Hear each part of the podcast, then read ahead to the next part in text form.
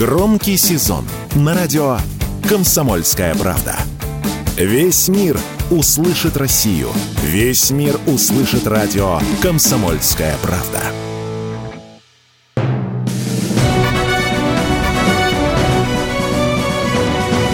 Клуб знаменитых путешественников. Совместный проект Русского географического общества и радио «Комсомольская правда».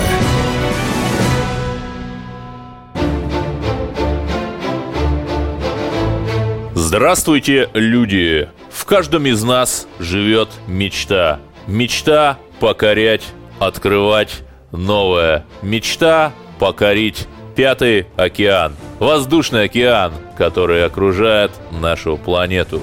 Именно об этом мы сегодня поговорим с нашим великим современником Федором Филипповичем Конюховым, путешественником, который не нуждается в представлении. И помогут нам в этом корреспондент «Комсомольской правды» Анна Селиванова, Оскар Конюхов, который, собственно, отвечает за техническую часть, и я, Эдвард Чесноков.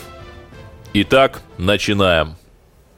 Собственно, почему мы здесь? Потому что в этом путешествии, в ходе которого Федор Конюхов – покорит, я верю, что покорит, предпримет попытку облететь на воздушном шаре вокруг Земли, мы, комсомольская правда, будем вести онлайн-дневник Федора Конюхова. И за всеми перепитиями его путешествия вы сможете наблюдать на нашем сайте kp.ru. И самое главное, наш корреспондент будет находиться в Австралии – в тот момент, когда Федор Конюхов на своем огромном воздушном шаре взлетит туда, в этот пятый океан, воздушный океан. И вы, дорогие читатели, зрители и радиослушатели, все это сможете увидеть в прямом эфире. Но о том, как пройдет экспедиция, мы сейчас и поговорим.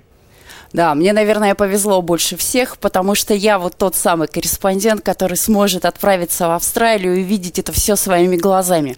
Прежде всего хочу сказать, что, Федор Филиппович, вы, наверное, последний романтик на Земле. Ну, я надеюсь, не последний, но вот таких отважных, смелых, романтических мужчин ну, осталось очень мало. Почему? Вот скажите, пожалуйста, где ваши последователи, где толпы покорителей?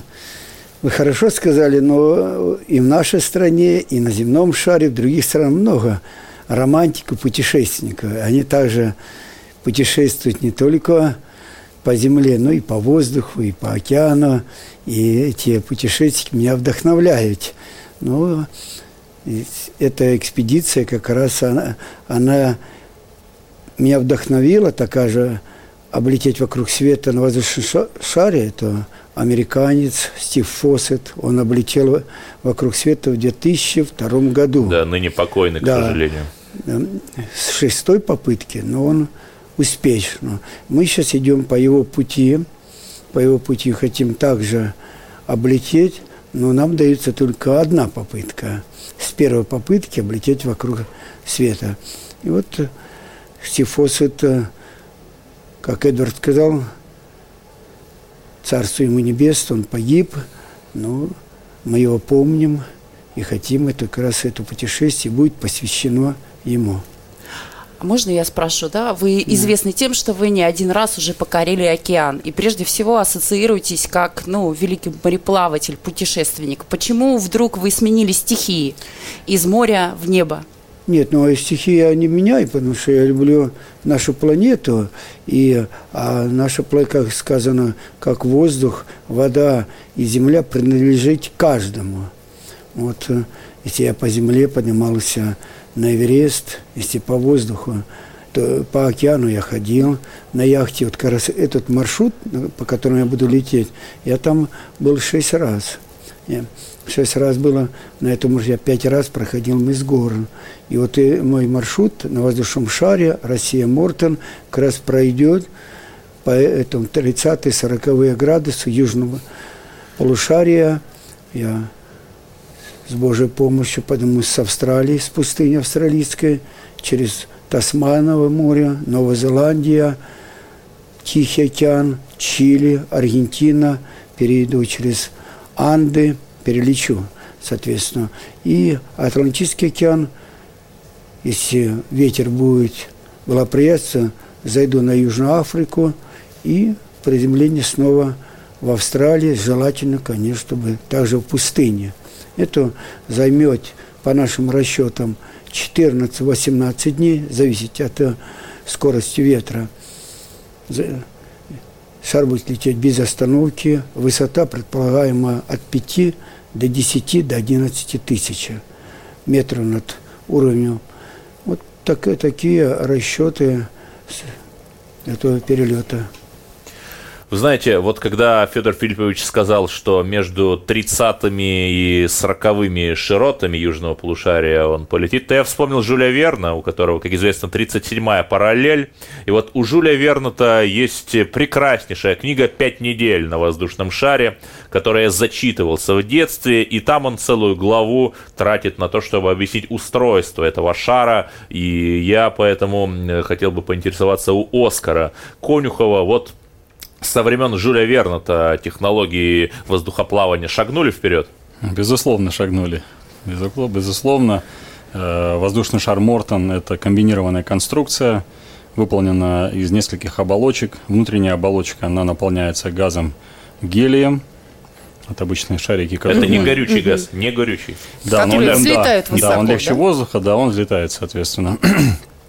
И во время Значит, э, в дневное время шар будет двигаться с помощью вот этого газа гелия. Э, на восходе солнца он гелий начнет расширяться, поднимать, занимать определенный эшелон в зависимости от э, веса всей конструкции. Потому что каждый день она будет меняться, так как будет расходоваться топливо, продукты, сам газ будет потихонечку выходить. Соответственно, каждый, каждый день эшелон будет все выше и выше. Э, это что касается дневного полета. А ночью пилоту придется работать э, горелками. То есть этот шар превращается в обычный традиционный э, тепловой аэростат. Вот поэтому он называется комбинированный. Если быть точно сказать, что это шар типа Розьер. Угу. Розьер. А Розьер. размеры у него какие? Размеры у него достаточно большие. На сегодняшний день это самый большой аэростат такого типа в мире, 56 метров высота. А для сравнения? Объем, объем, ну... Но это где-то 12-15 Там с колокольней какой-то. Ну, это Успенский собор, в Кремле. собором Успенский собор в Кремле, да. Себе. Объем э, оболочки 15 тысяч кубических метров или 550 тысяч э, футов. Значит, вес на старте мы рассчитываем порядка 10 тысяч килограмм, 10 тонн. Это вот максимальная подъемная масса. Это путешественник Федор Конюхов, который рассказывает о подготовке новой экспедиции на воздушном шаре. Оставайтесь с нами на радио «Комсомольская правда». Клуб знаменитых путешественников. Эфир продолжается в студии Эдвард Чесноков, Анна Селиванова, и к нам в гости пришли Федор Конюхов и его сын Оскар, и рассказывать они будут о новой экспедиции этого великого путешественника. Федор Конюхов хочет облететь на воздушном шаре вокруг Земли без посадок. Федор Он должен лететь со да. скоростью 200-300 километров в час. Угу такая скорость, если будем выдерживать, я буду выдерживать, то мы сможем завершить э, хватит топлива. Если будет скорость там, 50, 60, 100, 150 километров, э, вы не дотянете до Австралии, придется совершать посадку. А у вас же беспосадочный перелет, да. то есть все топливо вы должны взять с собой. Да. И провизию. И провизию, Ну, провизия да. там небольшая. А вот мне очень интересно, скажите, пожалуйста, вот такие наивные вопросы, да? Вот что вы собираетесь есть? Вам же нужно и запас и еды, и воды. А разогреть вы ее там сможете? Не, Или за... так в сухомятку будете питаться? Нет, запас еды небольшой, потому что, как мы и сказали, расчет, конечно, мы возьмем еды где-то на 20, на 25 дней. Э, а э, это в основном сублимированное. Там невозможно будет скипятить воду. воду. Да. Там будет вода только теплая. Угу. За счет э, вентилятора будет нагнетать теплый воздух в кабину, и за бортом будет минус 40, там 50-60, зависит от э, высоты. А в кабине мы рассчитываем, что будет плюс 5 за счет э, нагнетаться вентилятором теплый воздух. И вот на этом теплом воздухе мы просто будем разогревать теплая водичка, теплый бульончик там или что. Вот это, конечно, кофейку хорошего или чая не, не, невозможно. Но это всего 14 дней, конечно, 14-18 дней. Вот там э, человек употребляет 2 литра воды в день, мы будем с расчета это брать, ну, пускай там 50 литров э, воды. Когда я иду на яхте или на весенной лодке, то мы воду пресняли. С морской воды делали пресную. Там, конечно, воды нету. И я буду брать с собой. Вот эти 50 литров с собой будем брать. Ну, слушайте, ну плюс 5, это же очень холодно. А ну, как вы будете я спать? Я буду в комбинезоне, те, которые я ходил и на Эверест, или к Северному полюсу. Там одна такая сложность, это дышать кислородом, потому что... И даже внутри? И внутри, конечно. Кабина, она не герметична.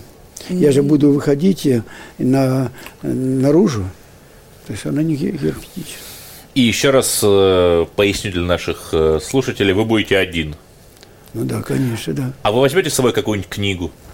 Не, ну книгу там много времени не будет, и вес для меня очень важен. Конечно, она уже лежит в кабине в это, это Евангелие, это те духовные книги, которые я всегда беру с собой, тоже молитвенник, ну там будет 3-4 книги, будет, да. Также будет дневник, я буду вести и маленький альбом, делать зарисовки, конечно, рисовать там нечего, но то, что в память мне будет приходить, я буду рисовать. А, а Федор Филиппович, а у меня еще такой вопрос. А выходить наружу вы же будете вынуждены, да? А, Там обледенение, да, Оскар, насколько я понимаю, Регулярно, минус 40, каждый да? день. И вы будете надевать на себя специальный скафандр. Нет, скафандра нет, а будет обычный костюм. А, обычный костюм. Да, Только будет... с маской а, кислородной, как вот на Эверест поднимается. А что это за костюм? Вот интересно. Ну, обычно у него теплый пуховый костюм, в котором он поднимался на Эверест, ходил угу. в полюс. То есть это альпинистский, да, Да, костюм? да, ну, который тоже держит минус 50, но мы рассчитываем, что я рассчитываю, там же видите, как у козы, если со стороны, где солнце днем, то это очень будет ну, жарко, так сказать. Угу. Со, с теневой стороны там холодно. Ночью это будет с обоих сторон холод, пускай минус 40. А днем будет, с одной стороны, там, пускай минус там 20 или 25, а с другой стороны там будет минус плюс 50 или даже 60, там за радиация большая, мы рассчитываем, я рассчитываю, что я днем к вечеру уже буду выходить и чистить горелки, потому что после каждого э, ночи же я буду лететь за счет горелок, это большое пламя, э, они будут нагреваться, как только с рассветом солнце из-за горизонта поднялось, я выключаю горелки и иду на гелия горелки тут же начинают остывать, они обрастают такой шубой, ну, инеем, mm-hmm. там, э, льдом. И, соответственно, нужно их растопить к следующей ночи. Если я должен днем выйти, почистить их и приготовить к дай Бог, чтобы ничего не случилось ночью. Но ночью я буду выходить, соответственно, менять баллоны ну, как я говорю, выходи, я буду вылазить, страховочный пояс у меня, я пристегнут, там же она маленькая, и баллоны каждый э, день, каждые сутки где-то по нашим расчетам должны два баллона уходить э, то, топливо, ну, э, пропан-бутан. Баллоны высотой 2 метра 40 сантиметров, такие большие, большие. Вот и каждый, у нас их будет 32 баллона. Ого. А вот вы сказали, что ваша каюта сама будет маленькая. А вот интересно, там можно будет встать в полный Нет, рост? Это, или там это, только лежать? Ну, это скорее Или гондола, а не каюта. Это, это гондола, она угу. 2 метра длиной, полтора метра шириной, высотой метр восемьдесят а, то есть вполне так, комфортно, да? да? И там рост можно стоять. Можно да. стоять да, полный да. рост. И там какое-то будет оборудование, Не, да, ну, российское. Все, там все оборудование. А вот расскажите, я знаю, что ГЛОНАСС у вас там будет, а что еще? Ну, там все стандартное оборудование авиационное для полетов угу. на большой высоте, плюс, как вы сказали, будут некоторые элементы российского угу. оборудования, в том числе и система определения координат ГЛОНАСС, несколько будет трекеров, э, с помощью которых мы будем следить за местонахождением шара значит, э, профессиональные авиационные транспондеры, чтобы диспетчера тех стран, над которыми будут пролетать, могли его также отслеживать, диспетчера и угу. самолеты.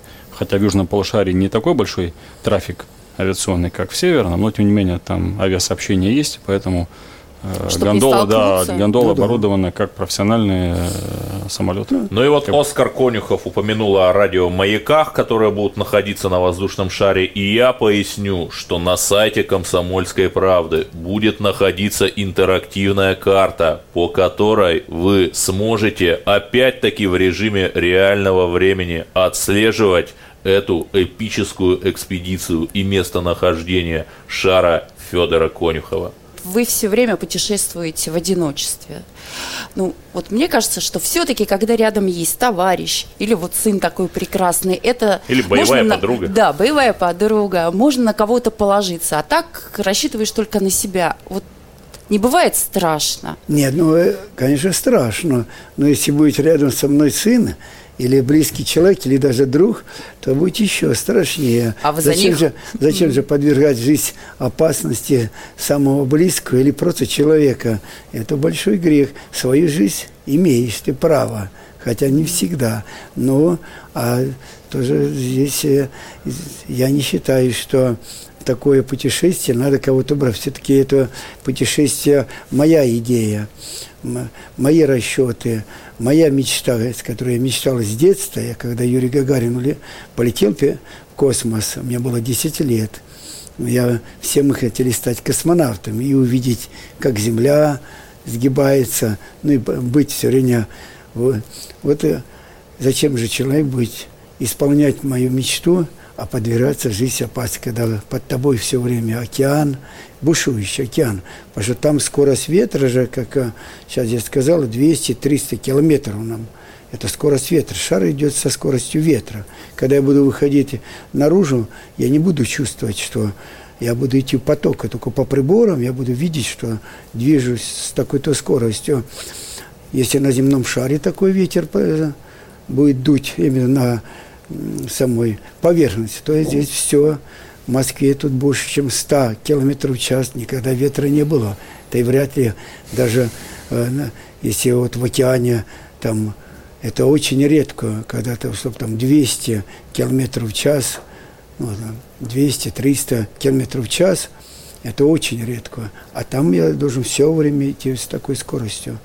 Это mm-hmm. очень... А внизу будет айсберг. Я как раз я ходил шесть, шесть раз в этом районе был.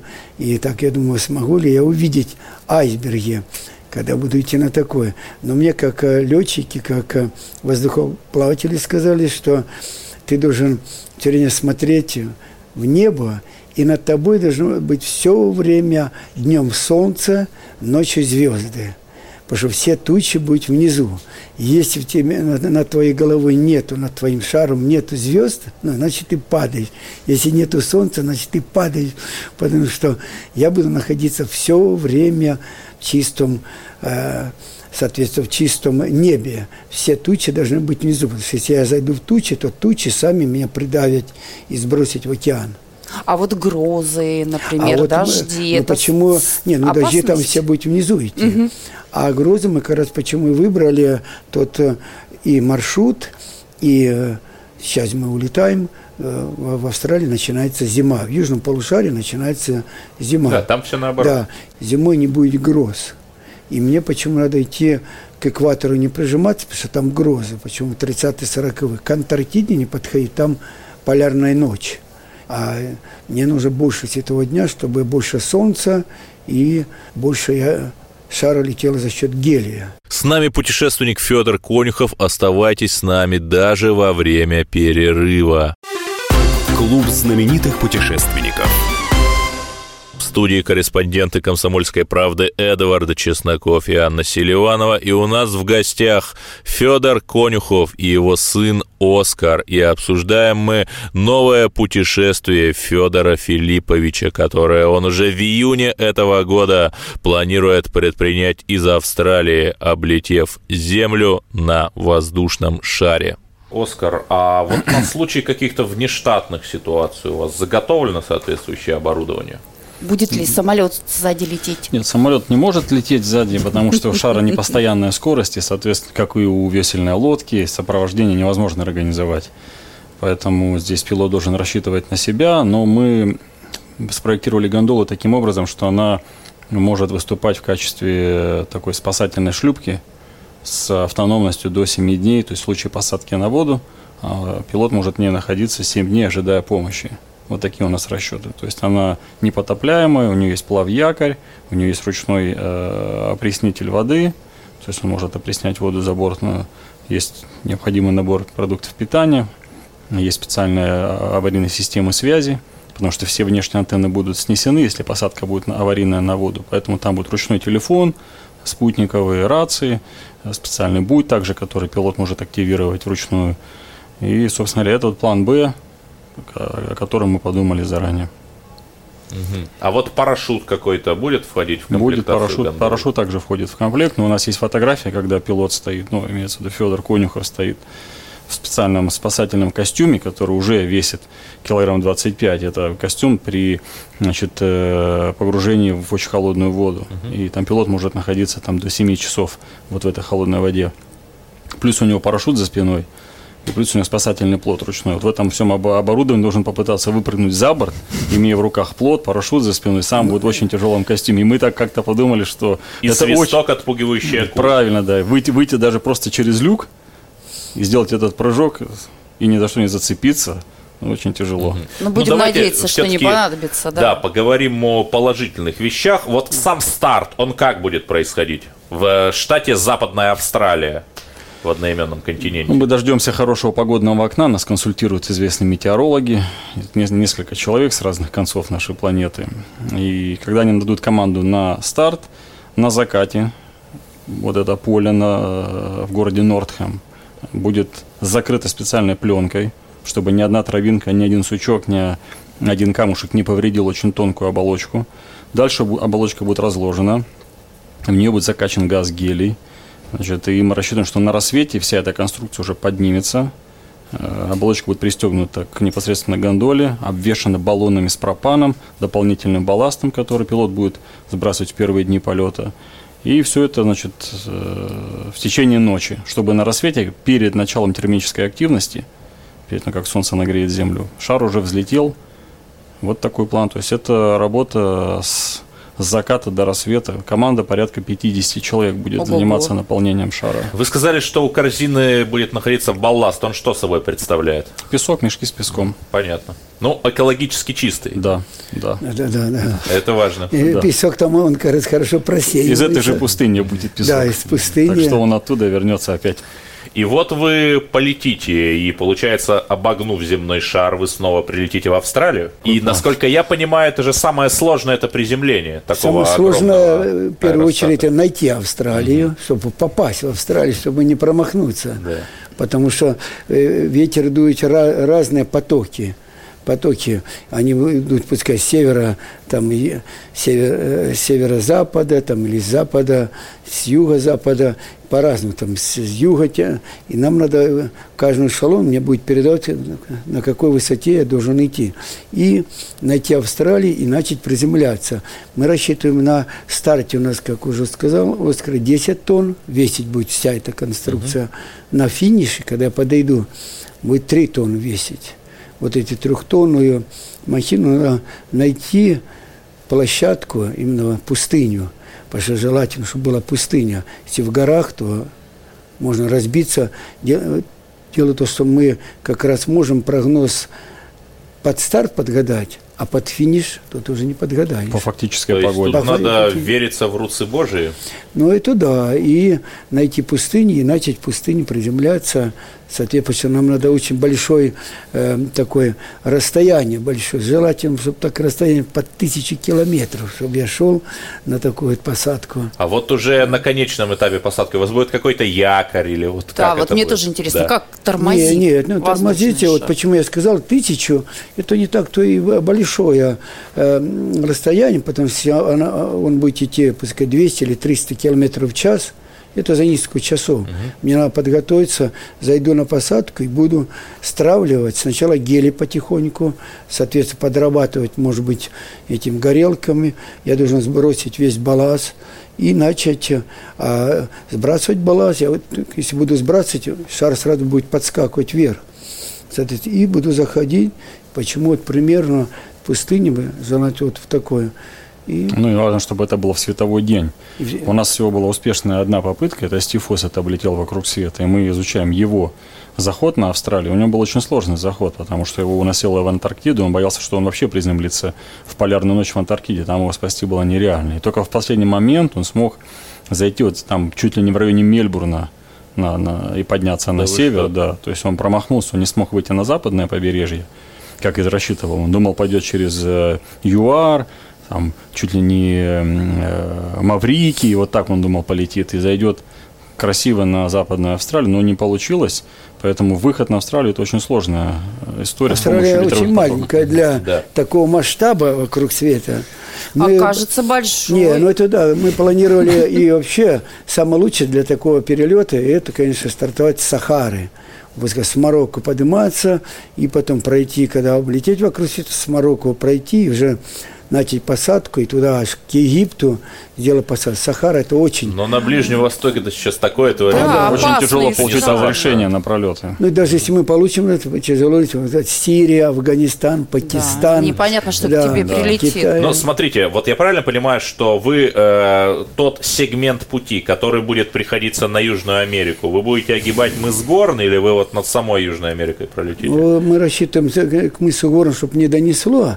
Желательно Чили Чили, Аргентина. А вот нет опасности столкновения с Андами, например, там же ну, горы высокие? Да, Анды это 7 тысяч, а чтобы перевалить Анды, надо выше идти минимум-то на тысячу метров, а то и больше, то, чтобы не было турбулентности такое, завихрения. Потому что если я буду идти несколько надо, тут же меня ротор, захватит. ротор захватить и сбросить угу. вниз. Чем выше, чем лучше мне будет проходить как раз через Анды. Вот ну. это у меня то, что океан будет, а самое такое большое препятствие, это как раз горы Анды. Угу. Чили, Аргентина. Когда я буду подходить, там другой, другой будет ветер. Со всего океана сталкивается и подъем ветра очень, воздуха большой. Мне надо на большой высоте. Я рассчитываю, что если, дай Бог, чтобы были хорошо, проходить там на 10, а возможно даже к 11 тысячах. Скорее всего, это будет самая высокая точка полета, потому что надо перелетать Анды с запасом по высоте. Вот я как раз хотела спросить, да, на 11 тысяч метров все-таки человек, он, ну, существо по земле ходящее, наверное, организм себя как-то по-другому там чувствует. Вот в чем особенность? Даже с учетом того, что вы будете э, вдыхать кислородную В кислородные, да, смесь. Ну, это одна из таких самых сложных, э, чтобы кислород, потому что если когда вот поднимаешься на Эверест, там есть время для акклиматизации. Угу. И ты акклиматизируешься постепенно. Здесь нету акклиматизации, потому что я сразу поднимусь уже на два, на, на две, на три, на четыре тысячи. Уже нужно принимать кислород, потому что... Опасность горной болезни. Да, а Первый да, же день уже высота будет 4 тысячи метров. Да моментально, в первые часы я ж уже поднимусь сразу. И, соответственно, нужно только дышать кислородом. Если человек дышит кислородом очень долго, то он себе просто здесь все сожжет. Э, разработали так, что кислород будет проходить через воду. Э, Смягчаться. Да, и с водой, смешиваться с водой. Каждый день я буду менять эту воду, чтобы он был не такой сухой. Кислород, у меня баллон кислородный, очень большой такой баллон, он за бортом будет висеть, он весь в инее, соответственно, что это жидкий кислород. Жидкий кислород будем превращать в газы, газовики, и я буду дышать. Как на подлодке Наутилусу капитана Немо. А огнетушитель у вас там в гондоле будет? Обязательно. У меня почему... Техника безопасности. Я почему в гондоле это очень сложно, почему нельзя там ни примус разводить, угу. ни газовую горелку, потому что я же буду обвешен, представляете, 32 или 34 этого э, баллонов пропан, и все эти горелки работают на пропан-бутан. И, а газ такое, ну, он опускается ниже. Как раз он, у меня даже в гондоле специально сделана вентиляция, и которая будет вытягивать эту... Откачивать. Откачивать. Потому что все будет э, там как раз находиться. Мне в гондоле нельзя открытый вагон, э, огонь держать. Огонь будет только там, наверху. У нас в гостях Федор Конюхов. Оставайтесь с нами и узнаете еще больше удивительных подробностей его путешествия на воздушном шаре, которое он сейчас планирует. Клуб знаменитых путешественников. Эфир продолжается. В студии Эдвард Чесноков, Анна Селиванова, и к нам в гости пришли Федор Конюхов и его сын Оскар, и рассказывать они будут о новой экспедиции этого великого путешественника. Федор Конюхов хочет облететь на воздушном шаре вокруг Земли без посадок. А вот э, рекорд же, он не должен устанавливаться только ради рекорда. Вы планируете какие-то научные вести наблюдения по ходе полета? Ну, у нас есть научные и наблюдения, программы. Это современный гуманитарный уни- университет А вот что за разработал. программа? да. Ну, это медицинское, в основном это медицинское, в основном э, это медицинское. И в основном это технические, вот те приборы, которые будут стоять на борту. А рекорд, сам уже рекорд и будет с первой попытки облететь вокруг света. Это уже есть рекорд. А мне вот интересно, вот такая сложная у вас конструкция, а кто ее разработал? Вы сами придумали? Нет, Оскар, вы? это, ну, вообще это труд многих корпораций и людей, и, и англичане, и американцы, и россияне, с учетом предыдущих опытов, в том числе вот Стив Фоссет, а до него Бертран Пикар и Брайан Джонс, всего было два успешных полета вокруг света. В 99-м англичанин и швейцарец облетели вокруг света вдвоем. Из Швейцарии они взлетели и приземлились э, в Египте. Это было в северном полушарии. В 2002 году Стив Фоссет с шестой попытки облетел Австралия, Австралия. Вот исходя из этих удачных и неудачных попыток, э, Ричард Брэнсон пытался три раза, не смог. Ну и помимо него были другие попытки. А шар строили, все шары строили в основном в Англии на заводе вот Cameron Balloons. И наш шар Мортон также там изготовлен. Ну, собственно говоря, мы учли весь тот удачный и неудачный опыт и рассчитываем, что получится с первого раза. Ну а вот самое это, конечно, интересно, это про деньги. Вот бюджет-то этой экспедиции, он же, наверное, колоссальный, вам кто-то помогает. Да, у нас партнер, наша строительная компания российская Мортон. Мортон в переводе с поморского означает «сильный ветер». Да, поэтому... Как видите, северный ветер будет лететь в южном полушарии.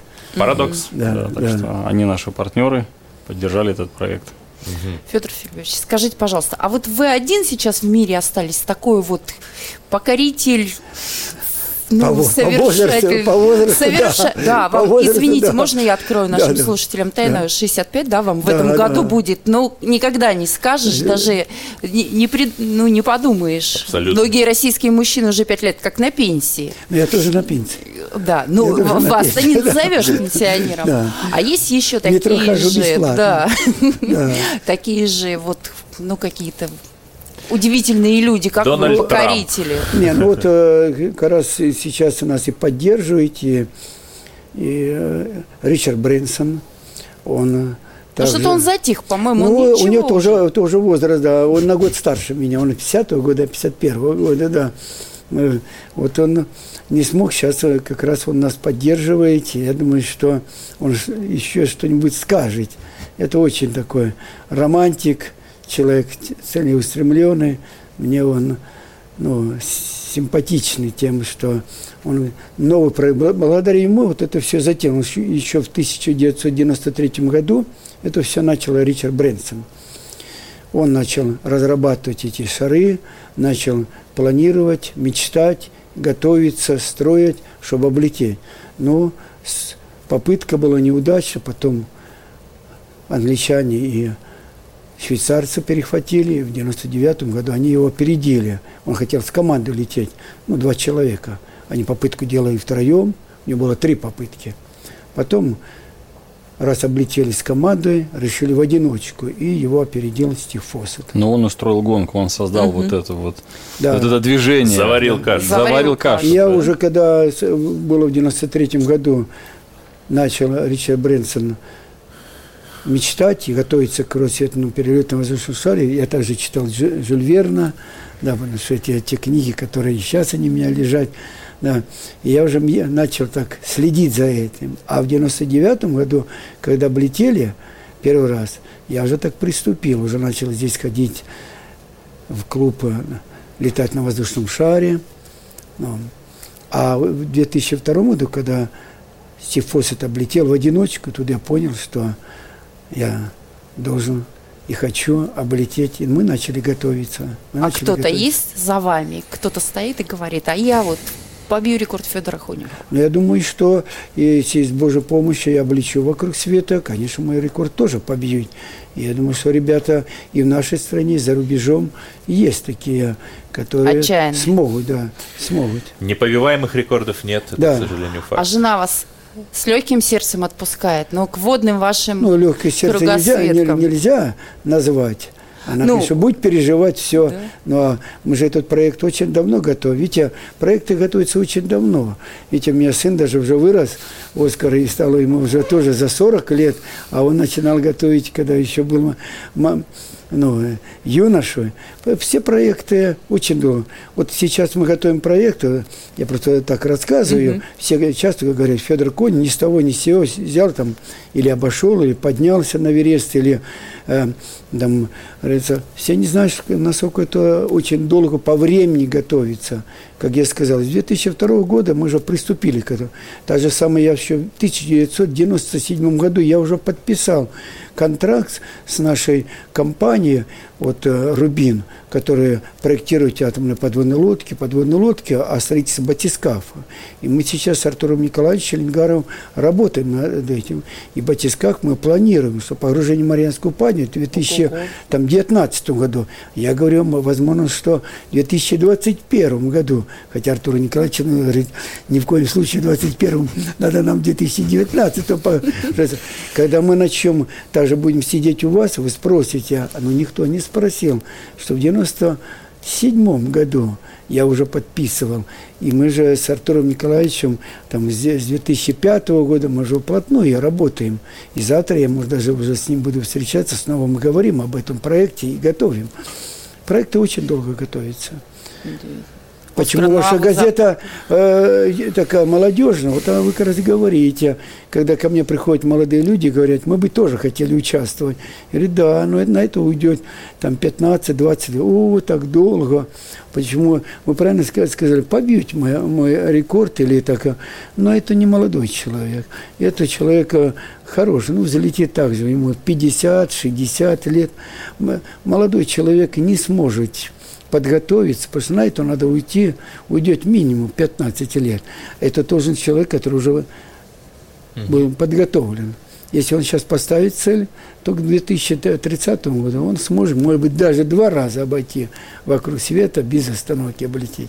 Вот, Федор Филиппович, раз уж э, программа научных исследований вашей экспедиции Ну, мы- включает изучение поведения человека в экстремальных ситуациях, то в случае каких-то опасностей, нештатных ситуаций, вы обдумываете решение или вот вы действуете интуитивно? Нет, нет, здесь все обдумано.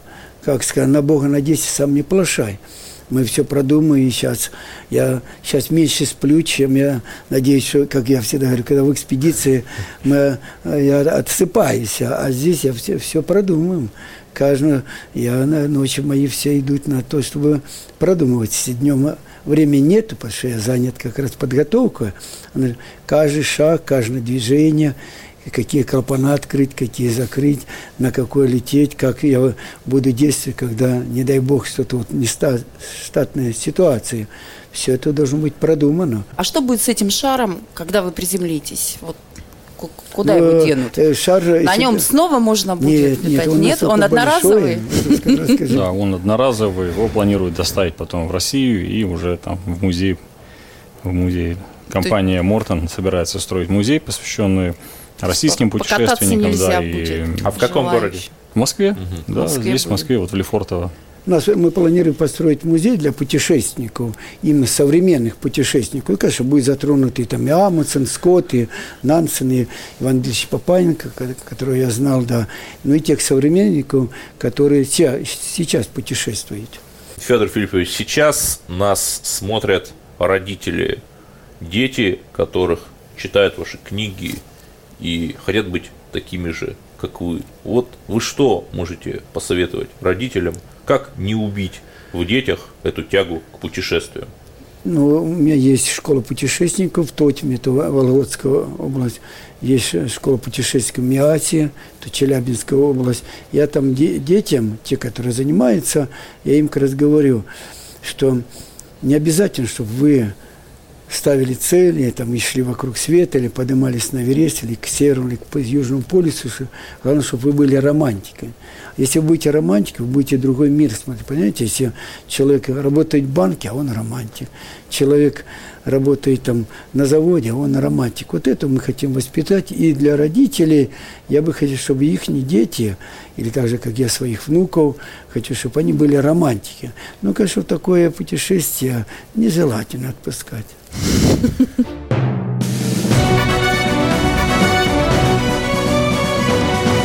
Клуб знаменитых путешественников. Совместный проект Русского географического общества и радио «Комсомольская правда».